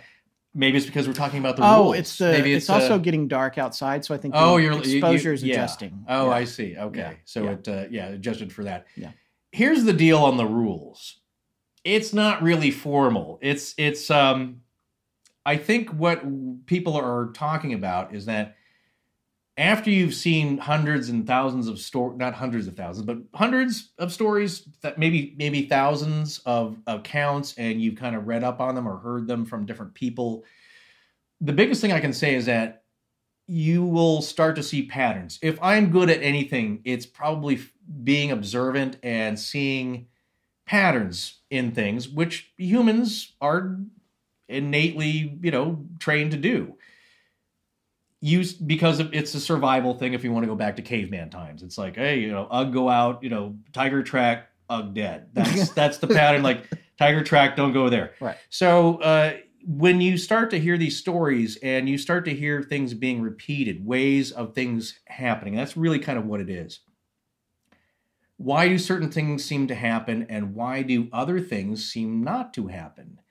If you believe this and you believe that this is, you know, uh, item A is possible, why does item B always seem to follow? Or why does item C never seem to happen? case in point it's like look if you believe that uh, you know the deceased go on to become spirits and some are trapped in a in a different plane and they're able to visit us some go on to the white light and into the light and this house is clean light. this house is clean if you believe if you believe any of that and and uh At all. at all or is that some people are kind of like don't know where they are they're they were you know again they as they always say if you if you died very tragically quickly you weren't prepared you were murdered you were in an accident something happened something tripped up your trip uh, to the other side wherever you're supposed to go Speed uh, bump.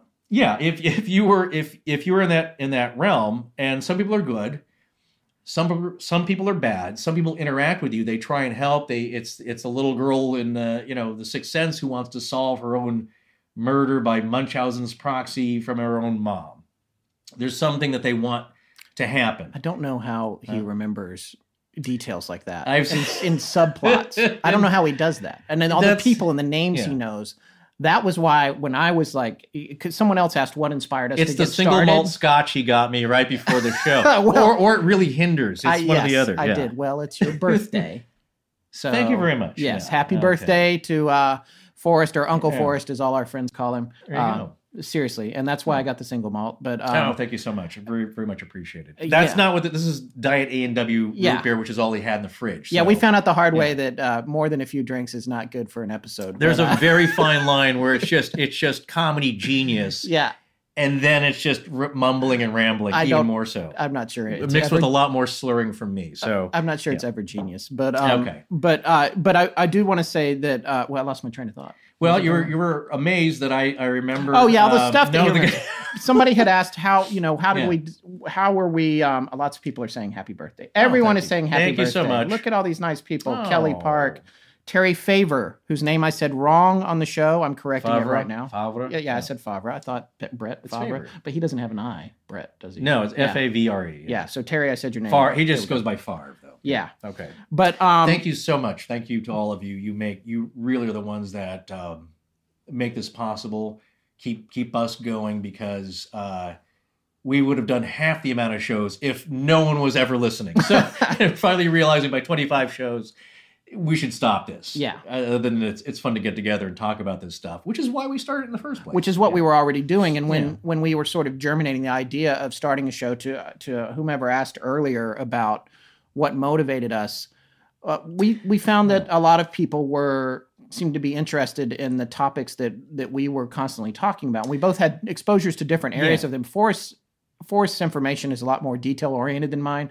I have a large collection of broad strokes of stories. He's heard it's about so it's on many the things. surface. Yeah, I've, and. I save that part of it. I save the title of the story and I save the first paragraph of the story. Forrest saves the middle names of the characters. so, not always. It's really it's it's, like- about it's it's about something that grabs me and it makes again it could be subconscious. It makes a connection, but it's like when you when you talk about the rules and I talk about being observant. Uh, and sometimes I'll I'll tell Scott it's the button of a story that's the little hook that uh, well this was weird that happened and then this happened and that puts a whole different spin on it. It's um uh like with the Sixth Sense. It's it's um I went to film school, so you know I've I've been always been interested in filmic stories and and cinematic uh, uh, cinematic stories and, and getting you know turning a real life event or something and, and how does that make a good uh, what we talked about earlier how does an event or an idea become a good show. It's it's different. A, a great idea may not make a great movie. Um, I, I had a great Edward Dmytryk was a great uh, old time uh, uh, film director. Worked with every big name in in uh, in film. Uh, Marlon Brando, Montgomery Clift, all the names that you younger folks are not even going to know who they are, uh, but you older folks will. But he told me it's, it's sometimes you have a great springboard idea, but it it never turns into a great story. Just quickly, and and then we're you know what we get to divulge here or uh, Digress. de- digress and depart yeah. uh, because this is all new frontier for us. Uh, they, there was a, a great idea being kicked around Hollywood in the late 40s, early 50s about a Pony Express mailbag being found in modern in, in current era. You know, so it'd be like the late it'd be like the late 50s, early 60s when he was at, at his height. Um, and you they open the bag and it's all these undelivered letters. So the post office they deliver the letters and and how does this so the story follows how do you follow all these people and it, it changed all these lives Right. getting this new information like grandpa joe murdered four people what the what Yeah. you know or i've hid a, I, you know a stash of gold coins up in you know bandit mountain and if you can go find them and it's like that's a great idea that's a great springboard idea and what he's uh, you know professor Dmytryk said like it just ne- no one could ever do anything with it they couldn't Couldn't figure out to make it work. all the best screenwriters in hollywood at the time and there were some greats um, nobody could make it work although it was like great so anyway getting back to what what makes a good episode uh, or what makes a good story is that it uh, it has to round itself out and and have certain elements. It can't. It's generally hard to talk about something as we as we said earlier, where it's just one one item. So if it's uh, getting back to the rules, or I'm sorry, the sixth sense, that's what it was. Something an emotional connection, and that and how do I remember this stuff?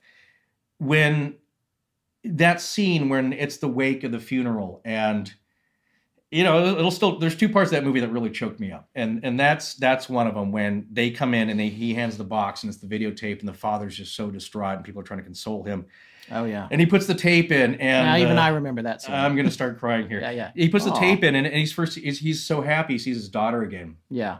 and then he sees the mom put the lysol or whatever it's like don't you know eat the soup don't tell me it tastes funny Yeah. the next shot where it's just the mom and she looks up and this is great Spoiler directing. alert, This by is- the way. it's been out what 15 years now. you, you you should have seen it by now. Uh, no, it's and again, this is good direction. It's it's Hitchcockian in a way. You see the mother's expression and she looks up, and then the next shot is just everybody standing, just looking like, how could you do that? And then she just it cuts back to her and she's like, I don't know what you're talking about. Just the emotion there. You don't have to you don't have to come out and say it. You just know what they're feeling. And then of course the other one was at the end when uh, uh, and the way it's again this is good writing where he phrases it. It's you know, he, he's talking to Toni Collette, is the, the mom, and Haley Joel Osment says, I, I'm ready to tell you my secret, blah, blah, blah. And, and I have a uh, I have an answer from grandma. And again, this is that this is how you work the button, is that I, you know, uh, she, and he says, the answer is every day. Toni Collette, his mom starts crying and he goes, why, why are you crying? What was the question? And he's like, do I make you proud? Oh, so anyway, yeah, yeah. Yeah. So uh, getting back to the rules and, and the way uh, the way things happen is uh, look okay. So my earlier thing is like if you if you died and you believe that people are trapped, well, you got to believe that some people are good. Some people are serial killers. If they could go around randomly from the spirit world and keep on murdering people, don't you think they'd be doing that? If they Yeah. like, look, I got free reign. No one can see me. I can sneak in and, and I can fling knives at people or uh, what I've noticed is that I've never, and it, this may have happened, um, and I just don't know about it, but I've never heard of something. I've certainly heard of poltergeist activity where fires are started, knives are flung into the wall, and it just was inches above my head. No, I've never heard of one like it stuck in my eye and and and, and killed somebody. You know, it, it, it or a gun a gun mysteriously went off with no one holding it and it shot somebody. There seems to be a reason that direct murder, killing of somebody, does not happen, or maybe is not allowed to happen.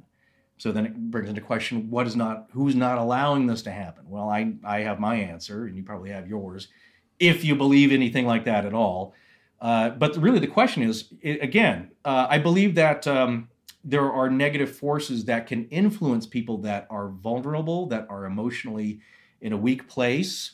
Um, they they could be they could be depressed or on drugs or something but basically it's it's the forces that kind of chip away at you and that can lead to again as we saw in the sludge entity it can drain you down and so it wasn't like a magic scarf wrapped around some member of the family and choked them to, to death that does not seem to happen but the slow whittling away of your life force your energy your good health does seem to happen in certain Yeah. cases so Yeah.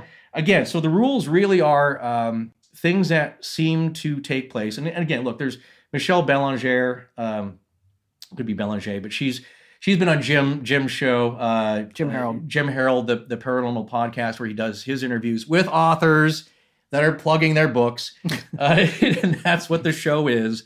Uh, when she's written a book about basically it's it's basically Tobin's spirit guide Yeah. it's naming a lot of different, different demons. There are pow. There's power in a name. I, again, part of the rules. What what what power is that Yeah. In a name? Why do you have to ask? Why does it make uh, give you some edge to know the name of whatever whatever entity it is you're dealing with? But again, if you believe this whole game, that's that makes a difference. So. Uh, but she's written a great book, and so there are people who, yes, who are more studied than us, who actually are are scholarly and, and, and study these things and make a lifetime of it and have written books on, on maybe why these kind of things happen and they all kind of vary. So the ones i've heard about you know uh, especially past life we get a lot of questions about the afterlife and doing shows about that or or the other side. Jim even has a whole section of podcasts podcasts called the other side. And uh, we don't really dive into it but it's, it's basically again from all these stories that we've heard it's just noticing certain patterns of why certain things happen seem to happen the way they do If you don't believe any of this, then none of it matters. There's Yeah. no there's no no no rules apply. We've all we're all just misinterpreting what we, either we or someone else has been saying. All right. Well, um, Yeah. we're getting near to where we're going to be wrapping Oh, up. already? this- Geez, well, no, we, we got a Yeah. few minutes Okay. left. I did. I did want to say first of all to people who are listening to this as a podcast and wondering why we didn't discuss a particular astonishing legend for the entire Right. episode. That is because this, I'm reminding everyone, was a live episode and was streamed live on YouTube, and we did not announce it as happening until about We 30 minutes before. weren't sure it was and there's a reason work. for that. We didn't know if it was going to work. We didn't know if we would have all the tech sorted out, uh, if the if the streaming software was going to crash every five minutes, if the computers would work right, if the microphones would work right, and all that kind of stuff. So we didn't necessarily want to announce it to our full listener base, which and is further embarrass us even Yeah. more so than we already have. oh, Right. I'm sorry again to interrupt you quickly. I don't know if again we this is what happens if you were sitting at a restaurant or a bar or coffee shop with us, and then it's like an hour later, like "Ah, you didn't answer my question. Like, Yeah. Yeah. because we just love to ramble on about different topics and, and be very circuitous. But as far as the rules, one day we might kind of start to put this all together. But um, Coffee table book. coffee table book from total, you know, just boneheads who are not uh, uh, officials, uh, an official it could also be anything. a coffee table. The legs. could, no, It sorry. could, Well, you could have a different idea. Yes, it could also, uh, be a different idea. Uh, so yeah, for those of you, because we have had a lot of people that have asked, it, it's like as we go along, we'll try and put down things that happen, and, and hopefully, you know, we would get a, a, a collaboration with somebody who actually knows what they're talking about. So Yeah. in in this realm, and and kind of formalize this, and you might you'll see different aspects of it in different books. But anyway, to answer that question, from our standpoint, we're going to try and do something like that. Yes. But, but I tell you what, if you have a specific question, um, like maybe we've heard, and, and certainly we're not experts. People will sometimes ask us, it's like, what is going on with this? This happened to me. I don't know what's happening. It's like, well, we can try and tell you what's happened to other people that we've heard of, or give us our best opinion, but we're certainly not experts on anything, as most all of you have figured out by now. So Yes, and I um oh hello uh Fawaz. I Oh, can't believe you're in here. Uh, this uh this one of our listeners who I sent a hat to lives in the Middle East. Oh, Very cool. glad to have you uh watching the show. hello. Um but what what I was going to say was that um we the next time we do this we will announce it well ahead of time and we'll do it during uh, one of our regular episodes which we'll be back to next week. Uh, Tess, Chris, uh, Maria, everyone who's in the arc who is watching this, we still haven't figured out next week's show. hey, don't. Uh, yeah. In the morning, No, no, I'm we going to have, work on uh, it. Uh, no, we've some very We we have- have, some very good leads, but this is what we are talking about earlier. Is that once you do like a one-off, and it's like we can't re- we can't relax and rely and formulate a part two and conclusion on Yeah. this thing. You immediately have to start on the next thing. We've already had some great uh, leads on research in a couple of uh, different areas that I don't Oh. know we, we do want to announce because they're going to be a surprise. But I just want to say, Tess, great work. Uh, the rest, you, Chris and Marie, your little side thing, very interesting. Oh, We'll be looking at that. I do look at the stuff. I'm in there. I do Yeah, but it's never but comments. I He's just talking about the uh, the research our- core, Yes, our, our which our is run on a third party app called River, Right. uh, where I am a lot more apparently present. But Forrest is Forrest is lurking in there. I did Yeah. want to mention one other thing though, very quickly. Uh, we had tried we'd written a little bit of a script to share with you guys, and then the the I'm glad the only major issue we had before we started was that my printer wouldn't print it, so we had nothing, um, which is fine because we're kind of Yeah. used to that. But I did want to mention that we are making our first live appearance on stage at the Lorenzo Cultural Center, which is connected to Macomb Community College in Detroit on May 4th at 7 p.m. as part of a series that they're having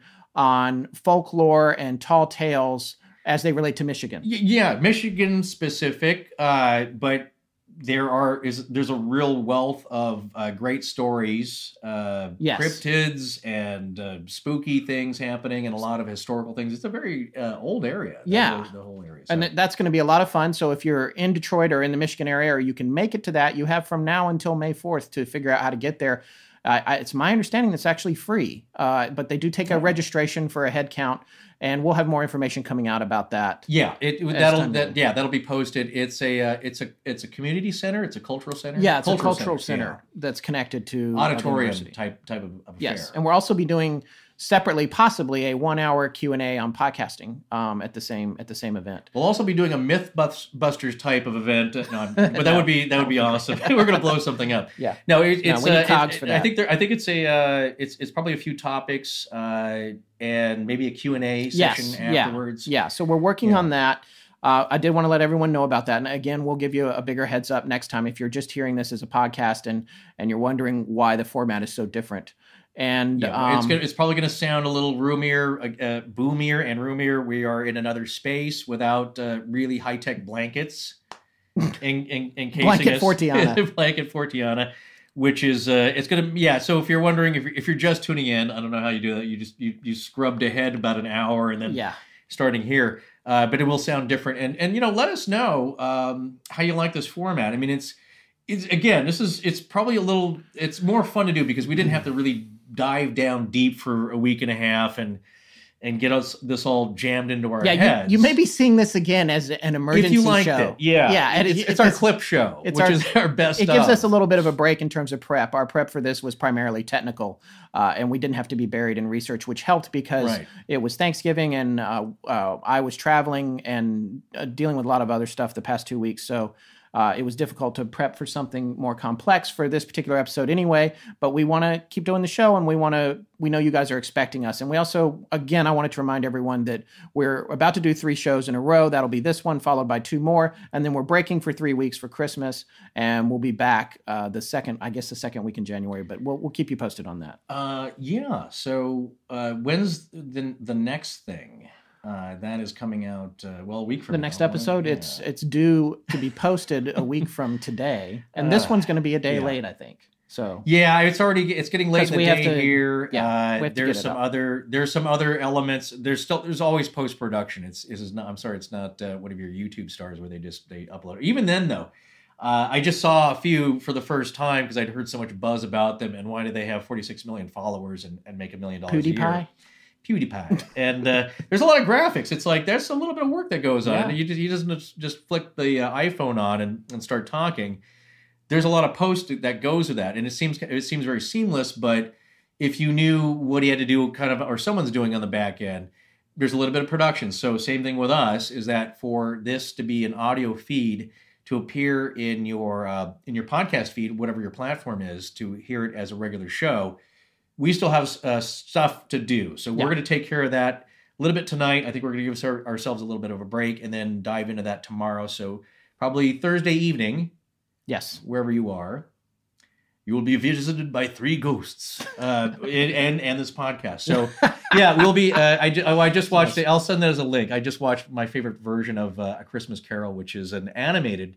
It's only about twenty minutes long. It's a short story, of course. Yeah. Uh, Richard Williams produced. Oh, um, nice. And, and Chuck Jones, executive producer from the general region, I've seen starting off. I've yeah. seen that. Yes. Yeah, no, no, it's I sent Yeah. that to you. Yeah, Yes. it, it creeped me out as a kid in a very good way Yeah. but it looks like it looks nothing else like anything uh, any other version of a Christmas Carol you've seen because the idea was really it's one of the first and greatest ghost stories about Christmas, and it's meant to scare you into being good. So, Yeah. like every good ghost story, there's a there's a usually a, uh, an element there that is a, uh cautionary tale and to do better as a human being. So.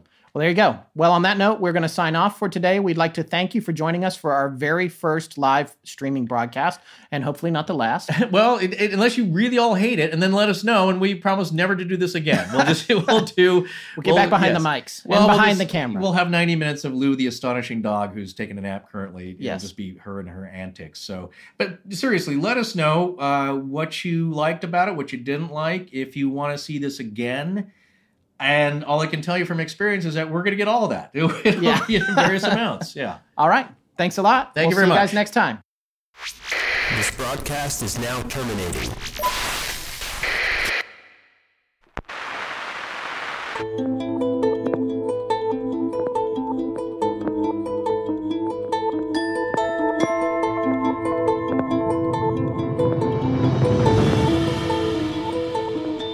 That's going to wrap it up for our first live show.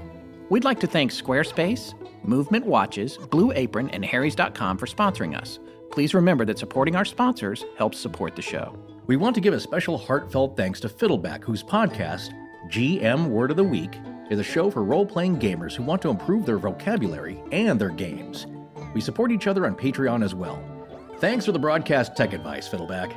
Hi, I'm Jennifer Cox. I'm Erin Humphreys. My name is Nancy Rodriguez. And I give permission to Astonishing Legends to use my voice for the show to use however they see fit. Galaxy wide in perpetuity. Our show is edited by Sarah Voorhees, and the theme is by Judson Crane. Sound design is by Ryan McCullough. Special thanks to the ARC and its lead researcher, Tess Feifel. We'd also like to thank John Bolin. But most importantly, we want to thank our listeners. You can find us online at astonishinglegends.com, as well as Facebook, Patreon, Twitter, Tumblr, Google, and Instagram. Copyright Scott Philbrook and Forrest Burgess. Good night.